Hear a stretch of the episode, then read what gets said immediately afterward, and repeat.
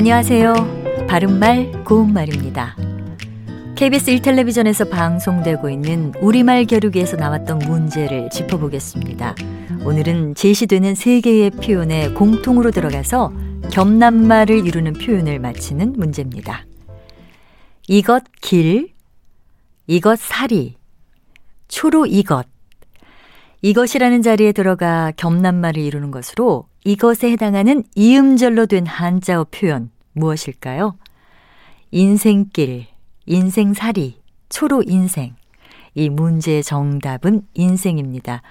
여러분도 잘 아시는 것처럼 인생길은 말 그대로 사람으로 태어나 세상을 살아가는 길로 지나온 인생길이라든지 힘겨운 인생길, 인생길을 가다 이렇게 씁니다. 또 인생살이는 사람이 세상을 살아가는 생활을 말하는데요.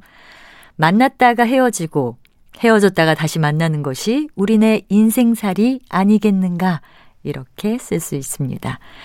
그리고 초로 인생은 풀초, 이슬 로자를 쓰는 표현입니다.